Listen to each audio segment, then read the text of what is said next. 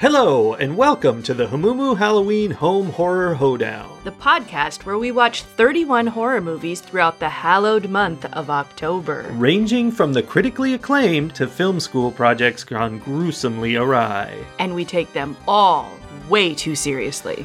I'm your host, Mike Hommel. And I'm your host, Sully Hommel. Now, warning. We use a ghoulish number of spoilers, so watch the movies first. Second warning, we don't know anything about anything, so don't take us seriously while we take these movies seriously. Sully. Yes. Let's talk today about the movie Noroi, The Curse from 2005. The Curse? The Curse? The Curse, The Curse. It's so weird because in the title sequence for the movie, it said Noroi in the subtitles while it showed one Japanese character on screen, and then it switched to three other Japanese characters and said The Curse. So I feel like, Noroi must mean The Curse. What I really think is that the title in Japanese is actually something different entirely. Well, it makes me wonder, and obviously I don't know, but it makes me wonder if perhaps the three symbols weren't disaster, tool, and spirit, because the name Kagutaba, the name of the demon, was made up of three symbols. That is a smart thought, and I bet you're super right. I bet this movie is really called Noroi Kagutaba. Makes sense. Okay, so it is a mockumentary, which is interesting, found footage, but in the form of a documentary style, where we follow this guy going around interviewing different people, because he does that. He does kind of it's like a ghost finders show, except more investigative and less fake, I guess. He goes around talking to people, interviewing them, about ghosts they've seen and whatnot. Mm-hmm. It just follows him as he does this thing. What I liked about it was that structure where the first half of the movie is just random different investigations, basically. He talks to this guy, talks to that guy, to ask somebody about their neighbors, ask somebody else about their own psychic powers. Many times it shows clips from these really cheesy, they call them variety shows. I don't know if I would call them that, but special programs on TV that are covering things, kind of like That's Incredible in the 80s. Yeah. It's those kind of shows. And they show those clips. And then for the second half of the movie, all of those tie together into one situation, because each one of them is actually a part of the same thing. Mm-hmm. It was definitely not following the 3-act structure that we are used to in America. I think you're onto something there for sure. And something that I have read about the plot structures that come from Asian countries is that it's less about the conflict and it's more about here's a situation, here's another situation, here's what happens when these two situations come together. Well, that's definitely what this movie was, with more than two, probably 4 or so situations. And there was definitely conflict in this story. Oh, it makes me wonder how much of that is from the original story and how much of that has kind of been morphed in order to make it palatable to a wider market. Yeah, possibly. That's something about this, it's a 2005 movie. It's set in 2004. They give us dates during the movie. Mm-hmm. And I was weirded out by that because the movie looks like the 80s. For a long time, I'm like, is this taking place in the 80s? Because nobody has any fancy phones or anything. And all the TVs are huge CRT TVs. It looks terrible. But all the footage is so grainy and bad and stuff. And I'm like, what is going on? I think what they were doing was style.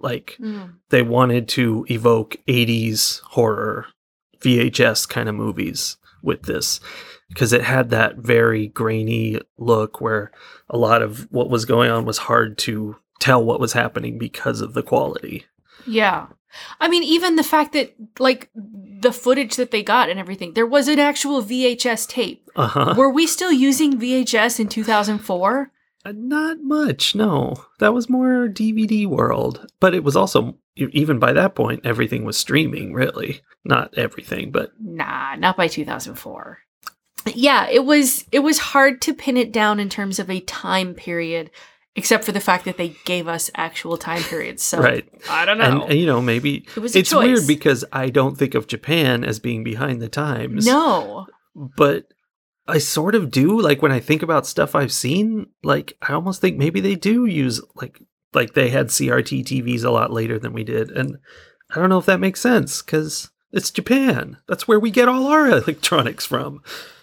I guess what I'm thinking of is the Americanized version of what Japan looks like, which is always very futuristic. Yeah. Maybe this is a more realistic, or maybe it's a stylized thing. I really can't tell. Yeah. I don't know either. So what were some of the situations then, the mini stories, as you will, that are presented in the first half of this movie? The first one is very simple. It's just interviewing somebody who said they hear a crying baby at night, which is funny because he's like, where do you hear it from? And she's like, this window over here that looks onto my neighbor's house. We're like, okay, that was easy. So your neighbor has a baby. But in fact, her neighbor, we eventually find out, was Junko Ishii, who is at the center of this whole thing. Right. She shows up in all of the different scenarios. She is always the neighbor making all the noise. Yeah. And she is indeed does not have a baby. She has like a 6-7-year-old kid. And who knows what those noises are, but she's real aggressive when you confront her. So she didn't want to talk about it. So there's also Kanayano, who is a child with psychic abilities. Apparently very, I mean, I feel like those were such blatant psychic abilities that we needed like a whole investigation into this. She should have been poked and prodded with needles. So I've often seen the... You know, like the Ghostbusters style of like, what am I looking at? Yeah. Draw this, which was the main part of what they were doing. Yeah. But then they also asked her to materialize water in a beaker out of nothing. And I have never seen that or heard of that. You know as why evidence. You've never heard of that? It's because you can't fake it. I mean, I kept thinking of ideas like if you had like a special cap for your beaker and you put it on and that makes it open a little and water will dribble out of it. That'd be kind of cool. But I mean, you have to be able to fake it somehow because they faked it. Well, I mean, right. This is a movie, though. They had lots of power. Yeah. So that was interesting. But the coolest part as you get further into the movie is realizing that the portion where everyone else was like, oh, she must be tired. Her psychic abilities aren't working anymore because they didn't understand what was happening. Yeah. Is actually just even stronger evidence that she wasn't faking it for this TV crew. Like it was part of this bigger thing that was happening. Yeah. It's a little confusing how it all works. This was one of those movies where I felt like I was culturally excluded. You know, this was very deep in Japanese culture. You know, it's about this demon named Kagutaba and this village where they used to do rituals that... what pacified him, I guess.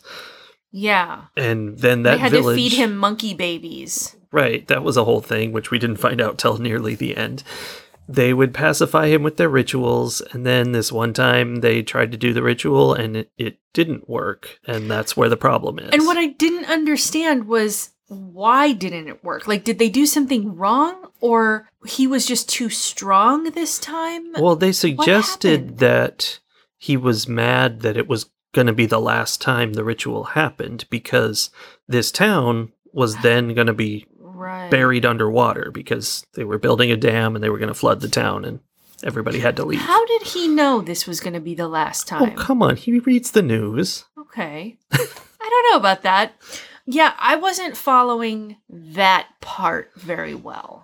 Yeah, there was just a lot of, I don't know, confusion to me about what it all meant. Overall, it seemed like a pretty simple thing in the end. Spoilers, but Kana was being used as a medium to bring about Kagutaba as a living entity, I guess, as a sort of human being in the world. I guess. And she was being fed the fetuses that Junko Ishii got from the place that she worked at where they like ended pregnancies. Yeah, she worked at an abortion clinic. And I just, like, it got very complicated at the end and convoluted. And there were a whole lot of new things or things where I was like, oh, I would not have made that connection. Like the baby monkeys to the fetuses, I think, right, was a connection. Yeah, that was their replacement for the fetuses, or for the monkeys, was to use fetuses instead. I don't know why. They could have gone and captured baby monkeys instead. Honestly, I feel like getting baby monkeys would have been easier. But maybe. Well, not if you work at an abortion clinic, I guess, and you're the one who takes out the trash. Yikes. So I guess, yeah, it makes sense that they were trying to have Kana be the embodiment of this demon now. But then she dies.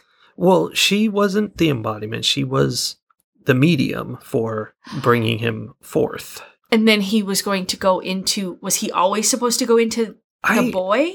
I feel like, because they made a point that the boy was not really her son. And that made me think that the boy didn't exist before, that he is Kagutaba and he just appeared at some point. But that was a long time ago. That was before Kana was even having issues. Because he's been around as her quote-unquote son for the whole movie. Right. So I don't know.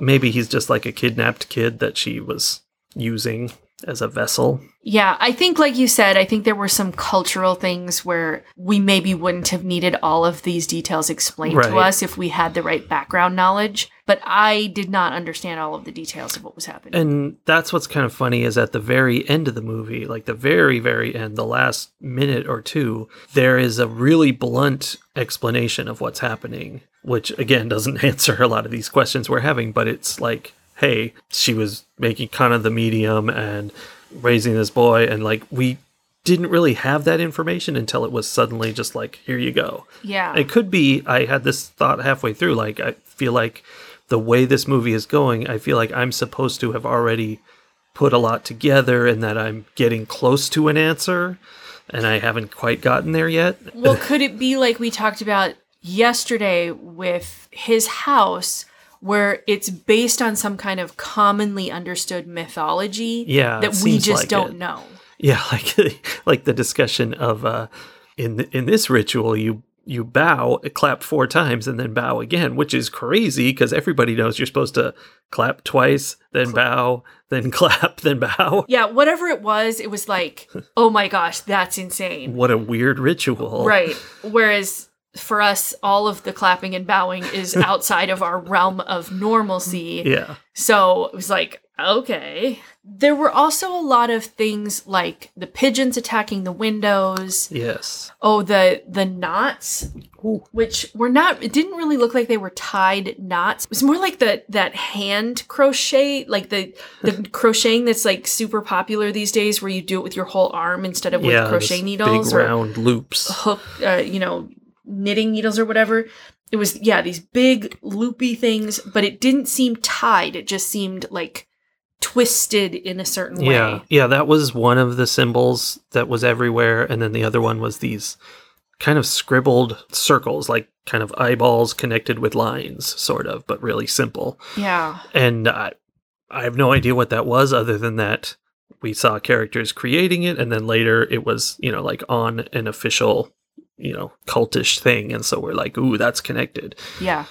I also wonder, because there were many, many, many situations where Kobayashi went into a place where there was writing all over something. There were these flyers that were just covered with writing.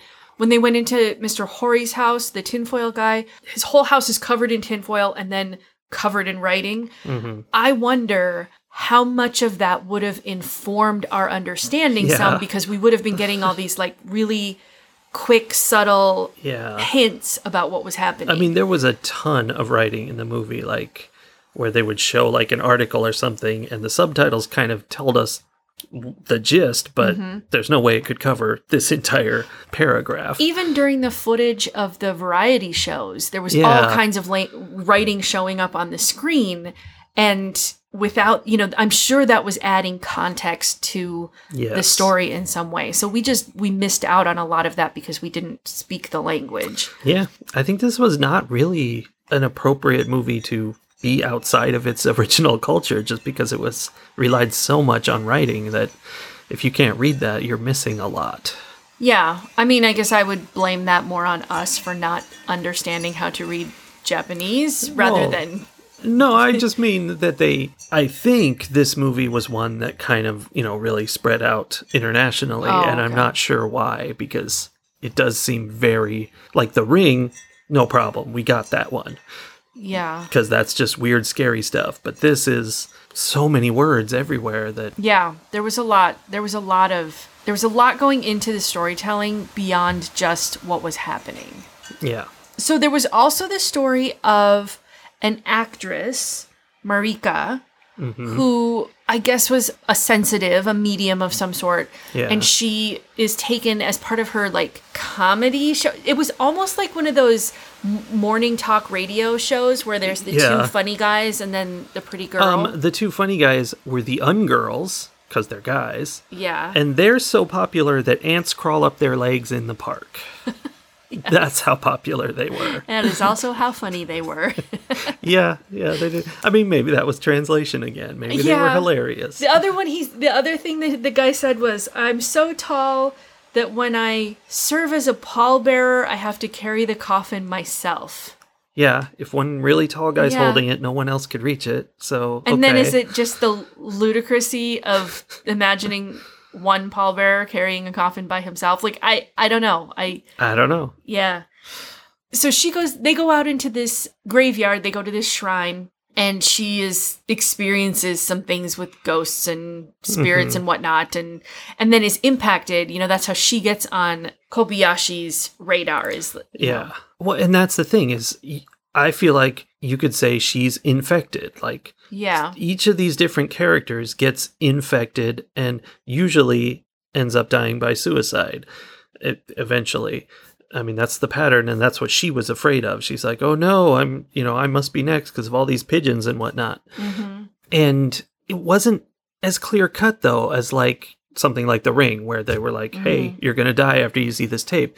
But they kind of all went that direction anyway, just in a more sort of vague way. Mr. Hori, the tinfoil guy, was the story that seemed to be giving the most explanation, mm-hmm. but he was not lucid in his explaining, so then that didn't help anything. He was not a reliable narrator, which I thought was funny because they kept going to him, or they invited him on a show where they were interviewing Marika about her experience, and he attacks her. Yep. And they're all like, what is happening? And then it kept happening over and over again that they would interact with this guy and he would act bizarrely and they would be shocked. And I'm like, he's wearing a tinfoil suit. Yeah. What do you expect? And yeah, he definitely was clearly having mental problems and they didn't seem to mind. I mean, no. I guess they trusted that he was a super psychic, which is what they called him.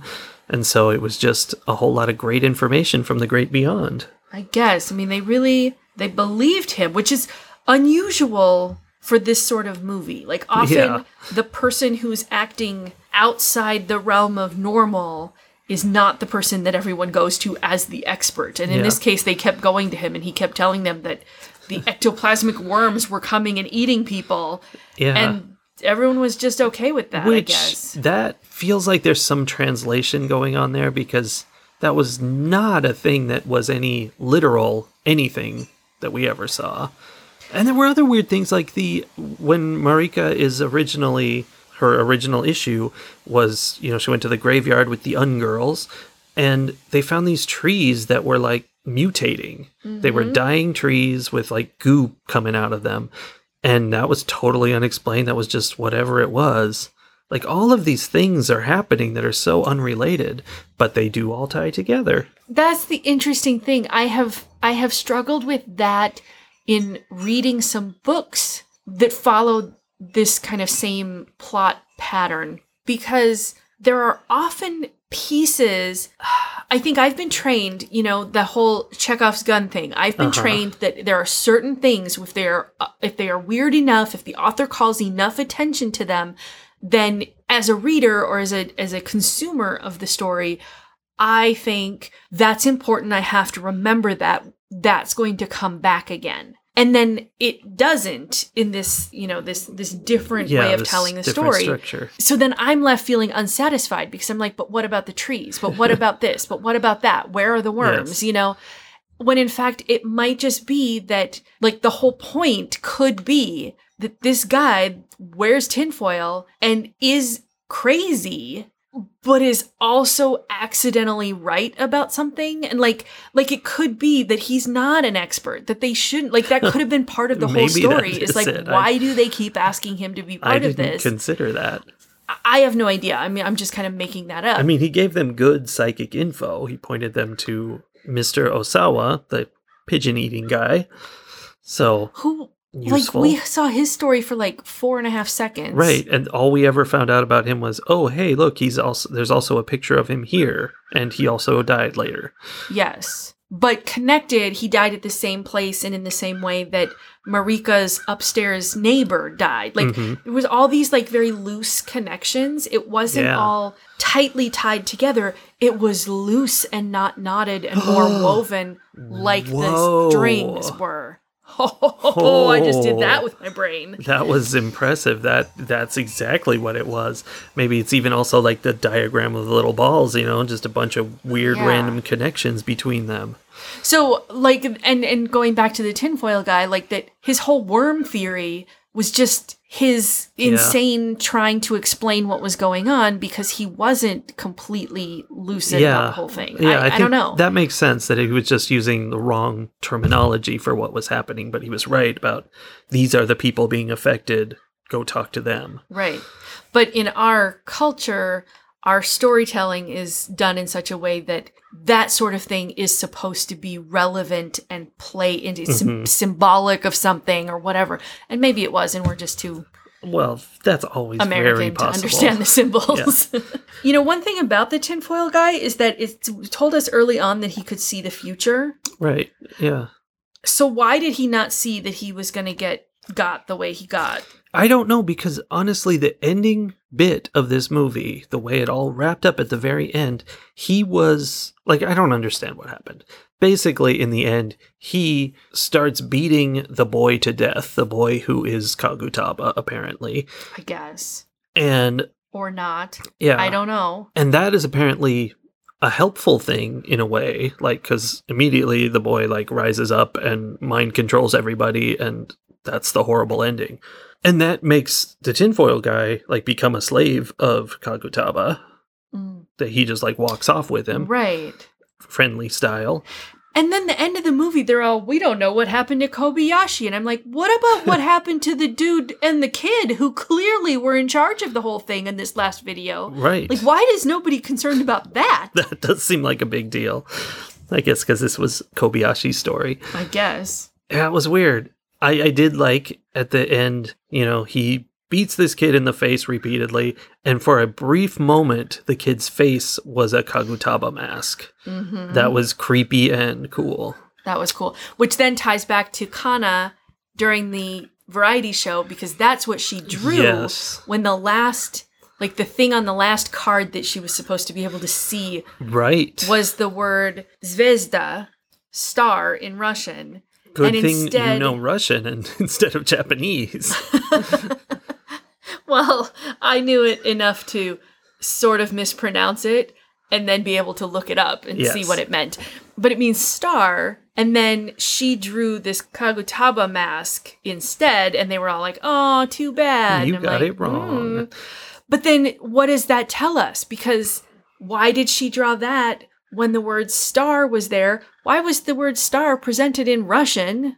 I mean, it could just be that they were doing, you know, crazy things to make, you know, that you wouldn't be able to guess when you're drawing. I guess. But yeah, it feels like it should have meant something, and maybe it did. Maybe? Is he a star?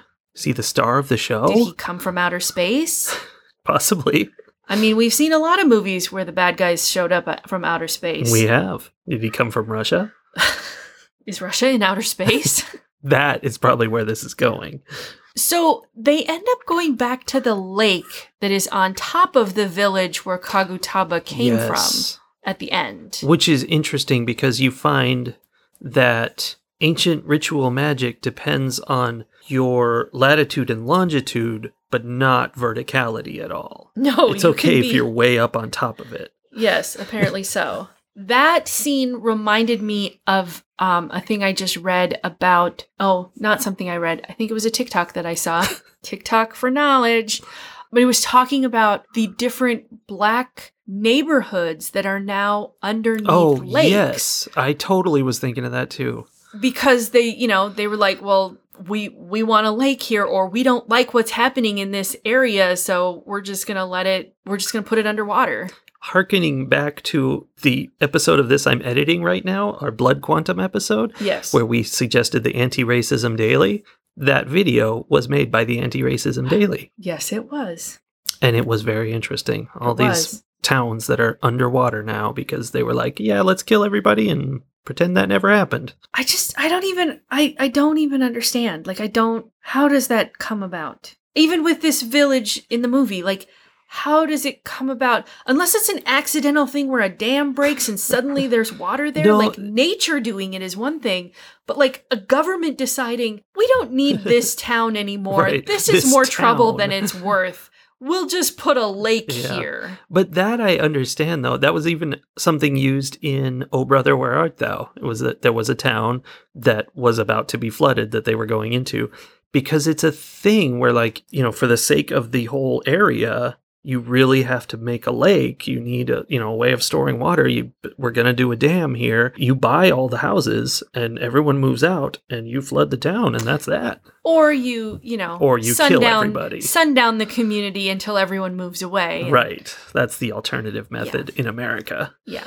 Yeah. It's one of those things that we never think about. At least I have never really. It's funny that you mentioned that about Oh Brother, Where Art Thou? Yeah, I was totally forgotten that. But yeah, that's a mind-boggling idea to me. Mm-hmm. And of course we do that to the communities that are the poorest and have the least voice to stand up for themselves, the least power to defend themselves. Huh. In the movie, was the town being flooded because they needed a lake in that area, or was it being flooded because they were trying to get rid of... No, they said they were building a dam. And I mean, all those people still lived... in wherever nearby. Right, they relocated because them. We learned that if someone has a sickle on their house and a pet dog, they probably came from this town. Yes. That was a piece of information. Except why did they still need their dogs if they weren't doing the ritual anymore? Oh, they knew this was coming down. Yeah, guess. Plus, dogs are cute.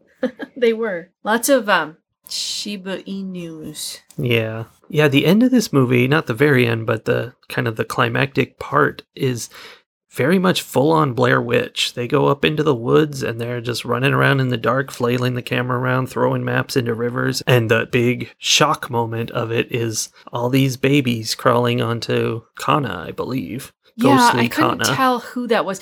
The quality of the film, the footage in so many of the situations was very sketchy. Right. And I was having a hard time when it was people who were far away like that. Or ghostly, and so they were kind of faded out. I was like, I don't know who that is. No, I just figured, from the idea of what was supposed to be happening, that Kana was there being covered with babies instead of baby monkeys. Yeah. Because this ritual was sort of happening, but it wasn't, because she was a ghost, and the babies weren't real. So, I don't know. It's so weird. Yeah. That part in particular where they, for a couple of flashes could see the spirit world and could see her and the babies crawling on her. I was like, this is creeping me out. That was creepy. I don't know that scary is right, but it was very unsettling in a way that a lot of other things haven't been this month. Yeah. And that brings to mind in this movie, there's some bits, there's always the scene where, we see a ghost in the background just a little bit, you can't quite catch it. And this movie would do a thing, because it's supposed to be a documentary, they'd show you that scene and then they'd go back to that scene and play it frame by frame and go look at that ghost. And it was you just kind of ruined it, really. I mean, it's helpful, but that's a lot less dramatic. I think it would have been better to just do the filming a little bit slower and make it a little bit more obvious in the first place. Yeah, that would have been good. So that we would catch it on our own, because I never caught those things the first time through. And then they would show them, and I was like, oh, that would have been scary if I had noticed it. Yes, indeed.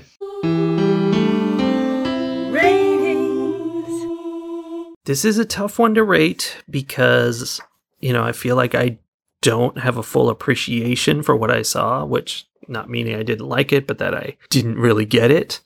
And speaking of appreciation, I had an appreciation for the format of it, this whole thing where there were a bunch of totally disconnected cases. And I knew watching them, I'm like, oh, these are going to connect, even though they share nothing in common at this point. And they did. And that was cool to have that mystery and try to put it together. And part of the difficulty with it was that I didn't have enough knowledge, either culturally or because I couldn't read all the paper everywhere, in order to figure things out for myself very well. So I'm going to try not to hold that against the movie, but that's tricky because who knows whether it was good or bad. But for me, I would like to rate it 3 foil insulation tubes out of 5. Okay. I find myself in the same boat as you, I think. I know that I did not understand it well enough to judge whether I felt like the story was well told. Right. And I just don't understand it. Or if there were actually some pretty significant plot holes or oddities to how it was told. I don't know if that if that's me or if it's the story. And in this case, I am going to assume that it's me. Okay. And my lack of knowledge. I think that this is a movie where people are either going to rate it very highly or they're going to rate it very low, because either they really enjoy the challenge of watching a movie that is outside your realm of understanding and trying to figure things out and recognize that lack of understanding at the end is part of the challenge, right? Sure. Or you're going to be like the many people I saw rating it on IMDb, giving it a 3 or lower because they didn't like the characters and they didn't understand what was happening and why did this happen? And every complaint, I'm just like, you don't know what you saw. You're so stupid. You have no idea. Like, this movie wasn't made for you. Uh-huh. I think when people watch it, they're either going to really like it or really dislike it, depending on whether they are open to new experiences. I like that kind of movie. I like that kind of new experience. I like that idea of like, I don't get it, but it made me think new things. So I am going to give this movie 4 foil insulation tubes because it stretched my brain and it made me like wonder about things. It, like, I've been thinking about it since we watched it. Not a lot, but just enough. Like, what just did that enough. Mean? And what did, you know, why did that happen? And, you know, there's some probably bonus points in there because I assume that the places where I'm confused are my lack of knowledge rather than this movie not doing a good job. I'm suspicious. Like, my rating is fair for how I actually felt watching the movie just overall. Like, I was interested and it was solid entertainment for me as it was. But I am worried that it may have been brilliant. Like, this may have been amazing, and because I did like how it all came together, except that it didn't quite come together for me. And I feel like that is my lack of understanding. Well, and that's the thing. Did it come together and you didn't understand? Know. Or is it actually, it just didn't quite come together? I'll never know. We have watched plenty of American movies that just don't come together because whoever wrote them didn't write them well. And I have to assume that people in other cultures also sometimes don't write well. It is possible. You know, there's that racism of assuming that other cultures are always dumber than you are, but there's also that racism of, oh, well, they must be brilliant, even though it doesn't make any sense to me because they're different than me. It is a fine line to walk. And speaking of not writing well, this movie has an evil twin. Yes, what was the evil twin for Noroi, The Curse? Well, that would be The Curse from 1987, USA style. Very, very USA style. Okay, but it was not 1987 USA style. It was like the Little House on the Prairie. Oh, it's like in the Depression where the mom and her kids had to move in with this guy who then is like, okay, you're my property now, and I'm this terrible, gruff guy who doesn't like anybody. Who didn't want to get married. Like, no. You can tell he only got married because that's the only way he was going to get fed. Like, right, he needs someone to feed and clean. Yeah. So, yeah it was a very unhappy household. Yeah, and made more unhappy by the fact that a meteor shows up and melts down into the water and messes with everybody. And immediately changes the like cellular structure of all of the animals and food being grown and raised on that property. Yeah, it is quite a curse that these people are under. But it didn't immediately change the people. The people were only changed because they were drinking the water, which I guess is what the animals and the plants were doing too. Yeah, there was a whole montage of animals drinking water, which was really unnecessary. It was like an ad for water. Yes, it was. Try it on your cows.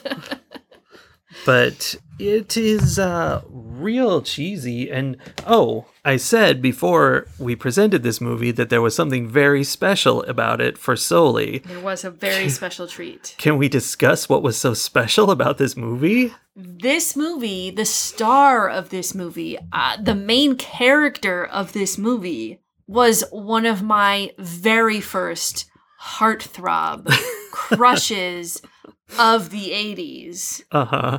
Our close personal friend, Mr. Wil Wheaton. I mean, it's funny because obviously he's not quite a close personal friend. Not at all. We have run across him many, many times in our lives. We've probably been closer to him in his celebrityness than we have been to like any other celebrity in the world. Oh, like, I'm sure. More often. Yeah. And not just in like we went to a show that he was a part of, but like he goes on the Joko cruise regularly. Very regularly. Even when he's not performing, he will go on the cruise.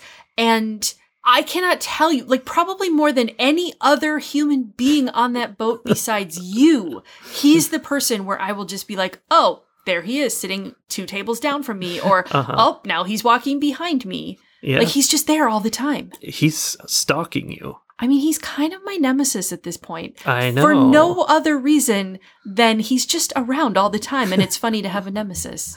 Yeah, he's like that little brother. You're like, Wesley.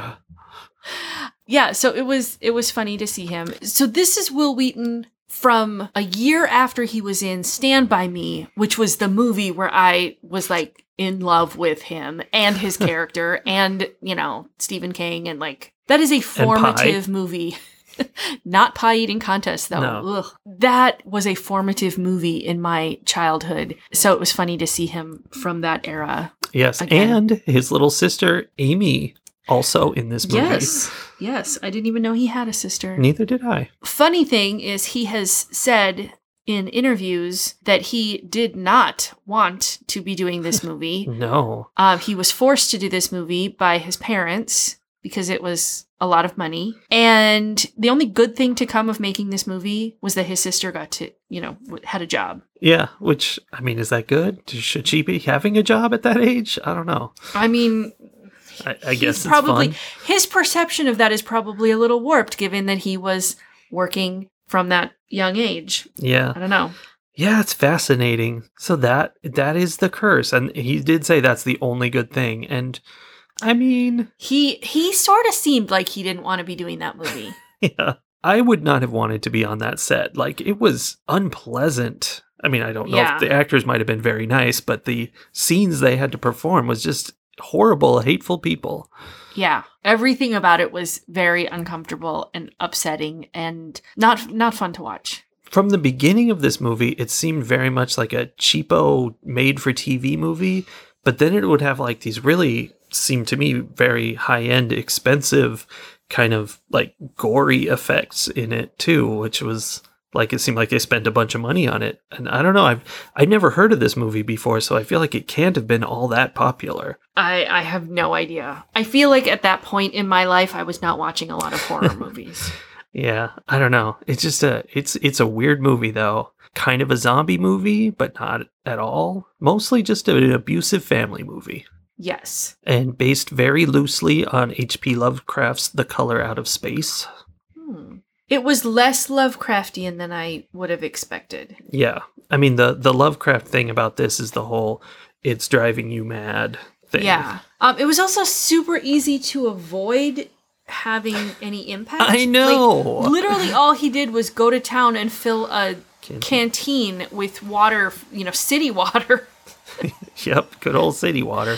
And, you know, then he was fine while everyone else on in his house was going crazy. And then he started feeding his little sister city water and not feeding her the food from the, you know, that they raised there. And so she got better. Yeah. And like, I mean, really the whole threat he faced was that his dad insisted you're going to eat and drink our food and water. It was a creepy COVID kind of thing where like, no, you're not allowed to be safe and protect yourself. We're striking that down. Well, and it was really like a Cinderella sort of thing because it wasn't his dad, it was a stepdad. Oh, yeah. Who didn't like him at all. No. And of course there was a wicked stepbrother. Yes. And then this other random dude who disappeared halfway through the movie, and there wasn't a scene about him disappearing. Yeah, it makes sense that he disappeared because I feel like that stepdad would have killed him for what was going on in the shed at night, and not kept working with him. He seemed to be like a hired help guy, right? But instead he just like ceases to exist in the story. Yeah, it's weird. Yeah, not the most tightly constructed of films. And because it was done in English and firmly established within the culture I understand, I can tell that it was not well written. Yeah, that's helpful. It's nice to know. So, how would you rate the 1987 The Curse with our friend Wil Wheaton, whose name was misspelled in the credits? I know. It made me wonder, Stand By Me was before this, so he probably had it spelled right in Stand By Me. Uh-huh. So it was just wrong. It was just wrong. They just spelled it W-I-L-L instead of W-I-L. Yeah. And apparently everyone was just cool with that. Yep. Weird. Because of that misspelling, I'm going to give this movie 1.5 wormy apples out of 5. Not a great film. Not the worst by any means. We've seen much worse this month, but not a solid work. Yeah. No, my score is going to be exactly the same. 1.5 wormy apples out of 5. It was not great. I wouldn't watch it again, and I don't really feel like I would recommend that other people watch it. No. I mean, it just was not great. It wasn't offensive in the way some of the other movies have been. So it's true. 1.5. Although it was full of some very rabid sexism. Oh, for sure. But it was portrayed as rabid sexism. Yes. It wasn't like just accidental. Right. It was intentional, and it was clear that it was wrong and bad. Yeah, which is nice. Along with the child abuse, you know, all the hitting and whatnot. Yeah, a whole lot of that. That was also bad. There was also bad capitalism, too, which was interesting. Yeah. That was a very 1980s thing. It was the downfall of the small farmer and the real estate mogul trying to come in and buy up all the small farms so he could make a bunch of money. Pressure people into selling. Yeah. All of that. That was interesting. All right. Well, moving on from The Curse, and The Curse, what are we watching next? We are going to take the evil twin concept to the extreme. Okay. As we watch the French film Martyrs from 2008. Okay. Followed by the American film Martyrs from 2015, which is a remake of the French film. So I feel like we're going to have some fun there. This will be interesting because we will get an Americanized version that we can understand of a film we probably won't understand. Well, sure, it's French. It's all deep and romantique. There'll be lots of cigarettes and berets. Oh, there's going to be so many cigarettes. Yes, they only do that. Accordion music everywhere. Is that what they do? And skunks. Yeah. And skunks. All right, well, Martyrs and Martyrs. We will talk about that tomorrow. Tomatoes. No. Tomatoes to Martyrs. See you to Martyrs.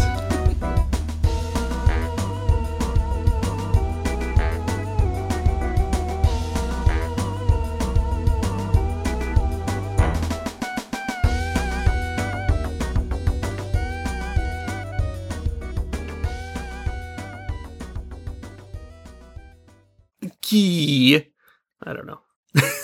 Sorry, I said that? Ghee. I said ghee, which is a kind of butter. It's a part of butter. Doesn't make any more sense. No, I was just wanting to argue.